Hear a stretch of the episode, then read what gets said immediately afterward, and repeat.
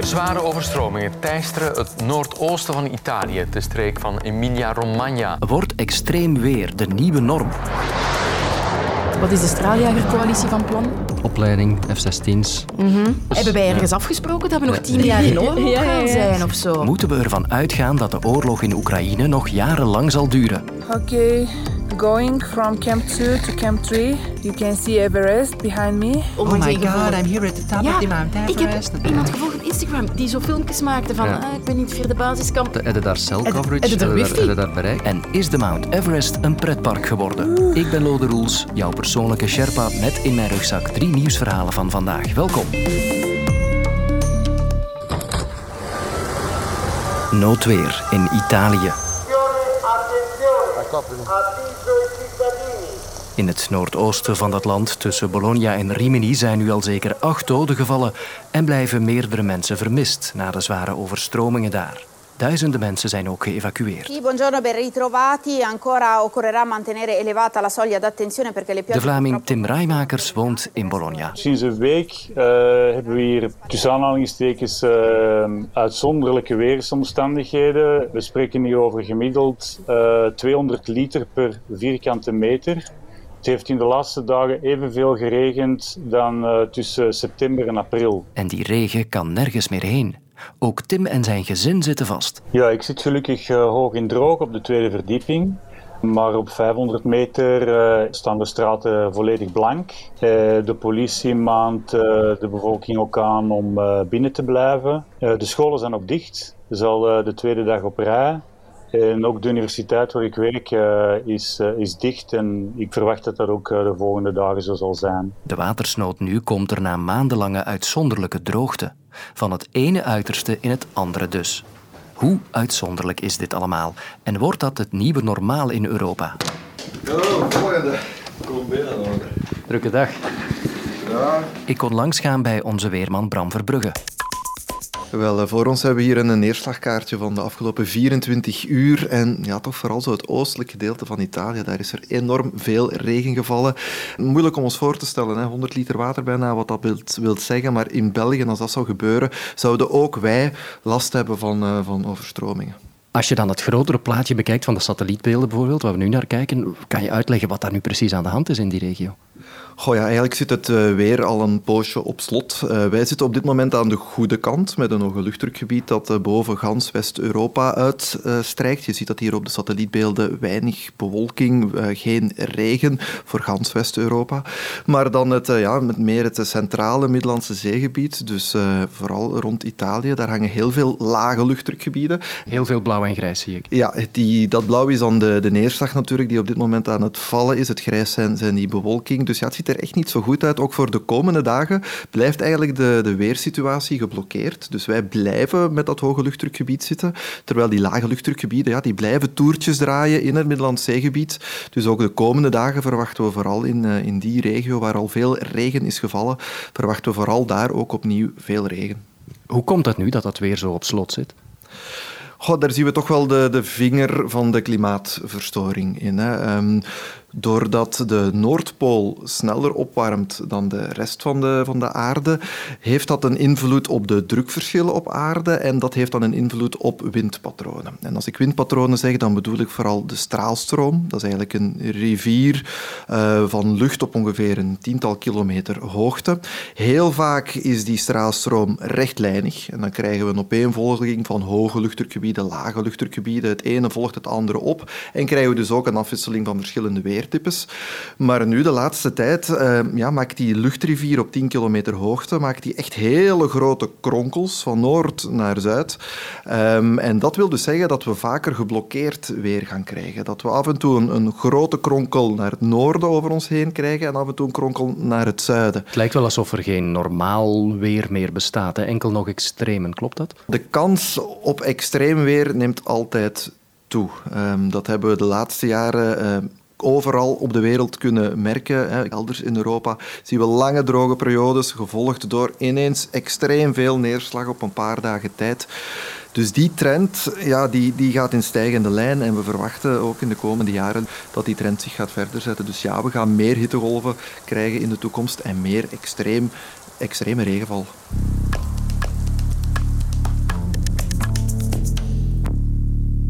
Na bijna 170 afleveringen van het kwartier gebeurt het al wel eens dat ik een déjà vu beleef. Thema's die blijven opduiken en vragen oproepen. Ik heb dat bijvoorbeeld bij berichten over wapenleveringen aan Oekraïne. Er werd zo gezegd, ja, die granaten, dat gaat verschil maken. We gaan granaten... Ja, ja, ja. Dan was Want- het de tanks, er- dat gaat verschil maken. En, nu is het van, dat straaljagers. Wat is het volgende? Kernwapens? Eens kijken, we hadden het in deze podcast al over de Leopard-tanks voor Oekraïne. Duitsland gaat dus tanks leveren aan Oekraïne om sterker te staan tegen Rusland dus. En over de grote granatendeal. 17 Europese landen hebben nu ingetekend op een wel heel bijzondere groepsaankoop. Ze gaan samen 1 miljoen granaten kopen. Granaten die ze willen doorgeven aan Oekraïne en waarmee ze hun eigen voorraden willen aanvullen. En nu komt daar dit nog bij: de F-16-coalitie. Nederland en het Verenigd Koninkrijk gaan samen actief werken aan een internationale coalitie van landen die bereid zijn om F-16 gevechtsvliegtuigen te leveren aan Oekraïne en om Oekraïnse piloten op te leiden.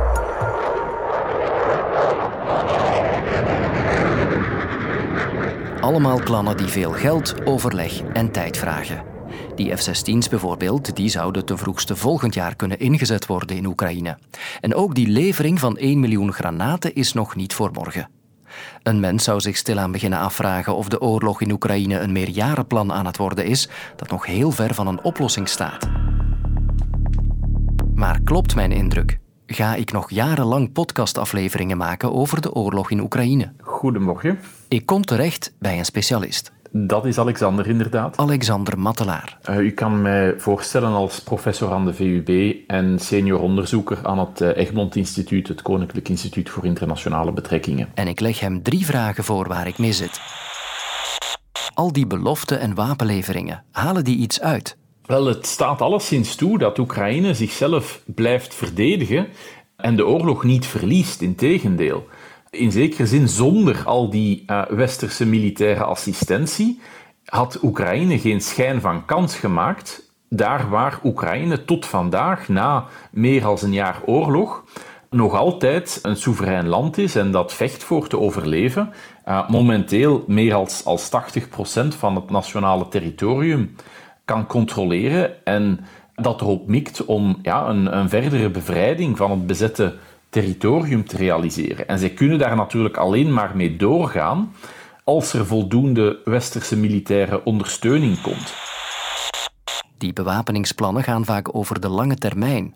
Wil dat zeggen dat de oorlog nog jaren gaat duren? Deze discussie over het invoeren van een F-16 gevechtscapaciteit in Oekraïne, daar spreken we over een lange termijn perspectief dat zich over decennia uitstrekt. En in die zin is het best mogelijk dat die F-16's pas effectief aankomen op het moment dat de oorlog al afgelopen zou zijn. Maar anderzijds, op heel lange termijn, voorbij het tijdshorizon van, van het conflict zelf, is intussen wel duidelijk, ja, Oekraïne, als het een onafhankelijke staat blijft, zal niet kunnen beroep doen op wapensystemen van Russische makelij, maar alleen van wapensystemen van westerse makelij. En dat maakt dat men natuurlijk ja, in die richting aan het verder plannen is. Maar is er dan ondertussen een plan om een einde te maken aan de oorlog? Ten gronde is een conflict als dit een ware politieke uitputtingsslag. De intentie van de Oekraïnse overheid is om de Russische agressie te stoppen door hen een zo hoog mogelijke prijs te laten betalen voor het blijven bezetten van Oekraïns territorium. Die prijs die loopt ook voor Rusland enorm op. De schattingen zijn dat Rusland inmiddels meer dan 200.000 militaire slachtoffers heeft moeten leiden. Dus met andere woorden, de hoop van Oekraïne is dat het regime in Moskou er op een, op een gegeven moment genoeg van heeft en tot het besluit komt, ja, dit, uh, deze kost is niet langer te rechtvaardigen en we houden er bij gevolg maar beter mee, mee op. Het eindplan dat men in gedachten heeft, is Rusland tot het besef te laten komen dat een oorlog tegen een buurland niet kan lonen. En wanneer dat Rusland tot dat besef komt, dat is ten gronde een politieke discussie. Maar wanneer dat uh, Rusland daarbij dan de, de handdoek in de ring wilt gooien, ja, dat blijft koffiedik kijken. Was enorm blij. En ik moet zeggen, de laatste 150 meter naar de top heb ik eigenlijk vrij goed afgelegd. En het is dus eigenlijk zonder enig probleem dat ik dan de top bereikt heb. En dan kun je daar natuurlijk ook van genieten. Dit is Rudy van Snik, de eerste Belg ooit die de top van de Mount Everest kon bereiken, de hoogste berg ter wereld. Ondertussen hebben 21 andere Belgen hem dat al nagedaan. Straffe prestaties. Maar er is iemand die nog straffer kan. De Nepalese bergbeklimmer Kamirita Sherpa. Die heeft voor de 27ste keer de top van de Mount Everest bereikt. En dat is een record. Ik kan het me niet inbeelden hoe het is om daar te staan. Maar deze vrouw kan dat wel.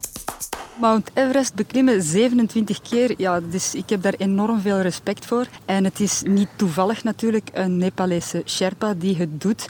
Ja, die mensen zijn natuurlijk veel sterker en uh, aangepast aan de hoogte, dus die kunnen gewoon fysiek al meer als dat wij kunnen.